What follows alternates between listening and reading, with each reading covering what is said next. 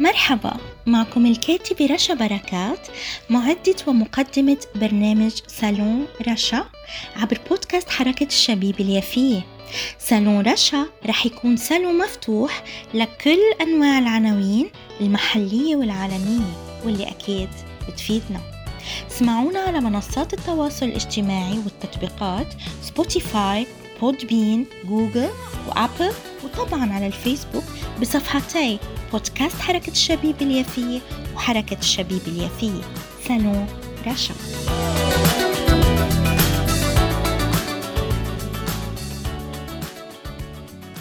أهلا وسهلا بكم أعزائي متابعي ومحبي كل برامج بودكاست حركة الشبيبة اليافية. اليوم في الحلقة السبعة والثمانين من سالوني صالونكم صالون رشا أحببت أن أستضيف الأستاذ الكاتب والصحافي ومن أصحاب دور النشر اللبنانيين والشاميين آه الأستاذ سركيس أبو زيد. صدر للمؤلف الكريم ضيفي اليوم. عدة مؤلفات من بينها تهجير الموارنة إلى الجزائر سنة 1994 عروبة يوسف بيك كرم سنة 1995 الموارنة سؤال في الهوية سنة 2000 عولمتان الفوضى والمقاومة 2005 يوسف بيك كرم قديس غير مطوب. 2006 الإنسان أولاً قراءة في الفكر القومي. 2007 إلى أن المطران إلاريون كبوجي ذكرياتي في السجن. 2018 والدولة والمقاومة. 2021 وطبعا الكثير غيرهم. هذه نبذة من مؤلفاته. أنا بصفتي الشخصية أكن له كل الاحترام والتقدير. آه، لديه دار نشر اسمها دار أبعاد في بيروت لبنان وقد أصدرت فيها أيضا بعضا من كتبي. وكذلك آه، أقدره على المستوى الوطني. ولأنني من أصحاب المدرسة التي تحب أن تستمع أكثر ممن آه، يعني تشارك بكلمات أو غيره ولا أحب أن أطيل.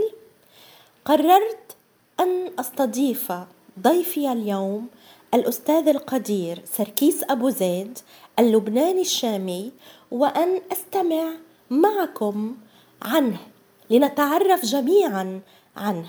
قررت أن أعرفكم أهل شعبي الفلسطيني في الداخل والشتات عن أستاذي لليوم عن ضيفي لليوم وكذلك لكل مستمعي بودكاست حركة الشبيبة اليافية حول العالم. إذا أنا أود أن نتعرف عليه سويا ومنه شخصيا وأنا مستمعة معكم طبعا. أهلا وسهلا بحضرتك أستاذي وضيفي الكريم آه، سركيس أبو زيد اللبناني الشامي كما ذكرت. آه، طبعا آه، استمعت لمقدمتي بأني أريد أن أستمع مع المستمعين. ليتك تح... وطبعا لأنني لم أوفيك حقك في مقدمتي. ليتك عزيزنا الكريم تعرفنا خاصة نحن آه، الشعب الفلسطيني الموجود في يعني الشعب الفلسطيني في الداخل والشتات وكذلك كل مستمعي ومحبي كل برامج بودكاست حركة الشبيبة اليافية عن حضرتك. تعرفنا عن حضرتك آه، وخاصة أن بودكاست حركة الشبيبة اليافية برامجنا كلها تبث من مدينتي من مدينة يافا وطبعا حول العالم. آه ليتك تحدثنا عنك عن رحلتك كيف بدأت يعني بداية من بداياتك في الكتابة والصحافة وغيرها إلى أن والنشاط الوطني إلى أن وصلت إلى تأسيس آه، دار النشر الكريم دار أبعاد. أهلا وسهلا بحضرتك وأنا طبعا كما وعدت الجميع أنا من المستمعين.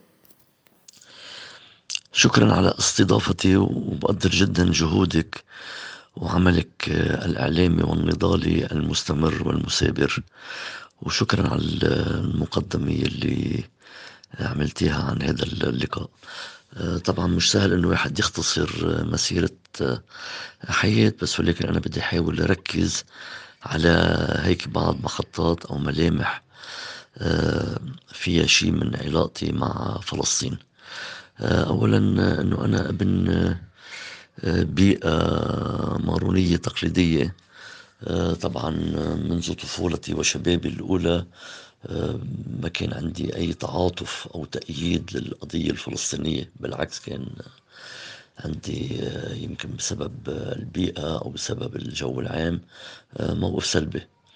ولكن خليني أقول أنه ابتداء من حرب سبعة وستين النكسة ما بعرف ليش هذا الحدث كان له صدمة وتأثير على جيل بكامله أنا منهم. بعتقد أنه هذا الحدث عمل لي تحول بحياتي من إنسان من شاب معادي أو سلبي من القضية الفلسطينية إلى مؤيد وداعم ويفتش عن التعمق بهذه القضية وبنشرها وبتعميمها وخاصة العمل من أجل إيصالها أو تشكيل وعي ببيئة مارونية عايش فيها بشكل عام عندها موقف سلبي أو غير مؤيد للقضية الفلسطينية. من بدايات هذا التحول أني بلشت أعمل علاقة مع مخيم البداوي يلي هو قريب من صغرته آه، كنت تزور آه، بعض المنظمات الفلسطينية وبعض الأصدقاء وبعض المهتمين آه، ونشأت هيك علاقة. ودية ما كنت أهتم ما كنت أهتم بالقضية الفلسطينية أكثر ما كنت أهتم بالتنظيمات الفلسطينية بس شاءت الأقدار أنه يكون عندي علاقة مميزة مع فتح ومع الجبهة الشعبية. من هون كان عندي أصدقاء كتير بيناتهم كنت أتردد كتير عن المخيم وشارك بندوات ولقاءات. مع المخيم واستمرت علاقتي مع المخيم حتى بداية ال 75 يمكن ضليت روح على المخيم حتى انقطعت الطرقات وتسكرت كل المعابر بين زغرتا آه، وطرابلس. من الأحداث اللي بعدني بتذكرها هي عملية فيردان ب 73 اللي راح ضحيتها. آه، ثلاث قيادات فلسطينيين نجار كمال عدوان آه، كمال آه، ناصر وأبو يوسف النجار. آه، بتذكر إنه هذا الحدث كمان كان له تأثير وكان عمل آه، يافطات وبوستر لزقناهم ووزعناهن كمان بصغرتي اللي هي أصلا ما كانت تهتم بهذا النوع من المواضيع. وبتذكر بهيك الفترة كنا هيك مجموعة شباب نهتم بهذا الموضوع. كنا نوزع المنشورات الفلسطينية والكتب الفلسطينية وشرح عن القضية الفلسطينية لدرجة إنه عملنا هيك لجان دعم للقضية الفلسطينية وكنا نعمل عملنا كراس بيشرح فيه القضية بيشرح فيه الأطماع الإسرائيلية وأهمية فلسطين وكانت فلسطين. هي أولوية بعملنا مثل ما هي بعدها أولوية حتى الآن. لذلك بعتبر حالي أني فلسطيني الهوى وأنه فلسطين هي هويتي وأنه فلسطين هي أولوية على كل القضايا آه، الأخرى. من الأشياء اللي بتذكرها أنه كنا نعمل كمان نشاطات بهيك الفترة. يعني طبعا قبل الحرب قبل ال 75 بدايات السبعينات كنا دائما نعمل ندوات فكرية وتاريخية وثقافية عن القضية الفلسطينية حتى نشرحها لجيلنا لرفقاتنا لأصحابنا. وبتذكر آه، بعض الأمسيات الشعرية آه، يلي عملناهن آه، وحدة منهم لمحمود درويش وحدة منهم لمعين بسيسو. وكانت فيها تكريم وسهرة بعد الأمسية مشان حتى نتعرف عليهن أكثر ومشان حتى نعرفهم على الجمهور وعلى الشباب الصغيرتاوي طبعا ضلت فلسطين هي اهتمامي رغم القطيعة اللي صارت بالحرب بين زغرتا وطرابلس والمخيم أعتقد شوفوا بس ولكن بيروت كنت كمان زور المخيمات الفلسطينية وتواصل مع أصدقائي إن كان بفتح أو بالجبهة الشعبية. وهذا الاهتمام استمر. طبعا أنا اهتمامي الأساسي إعلامي و نشر وكذا كان عندي وما زلت عندي دار نشر أسستها بصغرتها ورافقتني بعدين ببيروت وما زالت تصدر حتى الآن وبأبعاد دائما في كتب لفلسطينيين وبفتخر إنه كنت آه، أنشر دائما لفلسطينيين بالداخل ولفلسطينيين بالشتات وكان دائما الطابع الفلسطيني موجود وحاضر بدار نشر أبعاد. آه، كمان كان عندي مجلة اسمها تحولات كمان أسستها بصغرتها. كان مطبعة بهيك الأيام بأوائل السبعينات على ستانسل وما زالت تصدر حتى الآن وهي مجلة فصلية بس ولكن دائما تتفرد بأعداد خاصة عن فلسطين بمقالات عن فلسطين. وبفتخر أنه كنا دائما نعمل عمل عملية آه، خرق للحدود المصطنعة من خلال التواصل الثقافي والفكري وال من خلال النشر مع فلسطين المحتلة وكانت أحيانا بعض أعداد تحولات تطبع في رام الله وتوزع في فلسطين تأكيدا على أنه الحدود المصطنعة لا تفصلنا عن فلسطين لأن فلسطين حاضرة بالوجدان وبالنضال والقضية وهي دائما فلسطين هي أولوية إلى أن تتحرر بشكل كامل وهي موجودة بوعينا وبثقافتنا. وبعتقد أنه أنا نشاطي واهتمامي حتى الآن دائما منصب على آه، إبراز المناسبات الفلسطينية ونشر الوعي حول هذا الموضوع. وكان دائما كنت آه، عم نظم دائما حتى الآن آه، نشاطات وندوات ببيروت وبغيرها وأبعاد وتحولات دائما هاجس فلسطين آه، حاضر منشان حتى يكون في وعي وثقافة حول فلسطين. لأنه فلسطين طالما هي موجودة بوعينا وبثقافتنا وبوجداننا هي قضية ما بتموت هي قضية دائما للاستمرار والأولوية. وبالنتيجة الاحتلال إلى زوال وفلسطين ستعود موحدة حرة وسيدة. وشكرا لك على هذا الاهتمام. وبعتقد إنه الحكي عن فلسطين وعن تجربتي وعن علاقتي بفلسطين آه، طويل. حبيت إني ألقي بعض الأضواء من الذاكرة آه، هيك أعادت في بعض الحنين وبعض الاهتمام بفترة من الشباب اللي آه، كنت أعمل فيه من أجل هذه القضية التي ما زالت وما زلت أعمل من أجل المزيد من الاهتمام والتوعية حولها وشكرا لك من جديد. أه برجع بتشكر حضورك بصالوني. أه رشا عبر بودكاست حركة أشابيب اليافية الذي يبث من مدينة يافا وحول العالم. أه طبعا يعني أنا حبيت بس كناشطة كذلك أه يعني أوصل شغلي إنه آه، موضوع المخيمات الفلسطينية واللي عم بيصير فيها طبعا هو مش مقتصر بالشعب الفلسطيني المتواجد ولا دخلوا فيها. طبعا هناك مؤامرات كبيرة سياسية أكبر مننا كلنا عم تدخل بهاي المواضيع كلها وبالتالي شعبنا براء منها تماما تماما. آه كذلك آه يعني حرام يصنف بأنه عنده مشاكل وغيره. هاي للإطاحة كذلك بشعبنا ومن ضمن موضوع آه، الطمس عنه والتشويه فيه وتشويه السمعة إلى آخره. كذلك أنا بتشكر كل من من يدعم شعبنا الفلسطيني ولو بالكلمة من غير الفلسطينيين.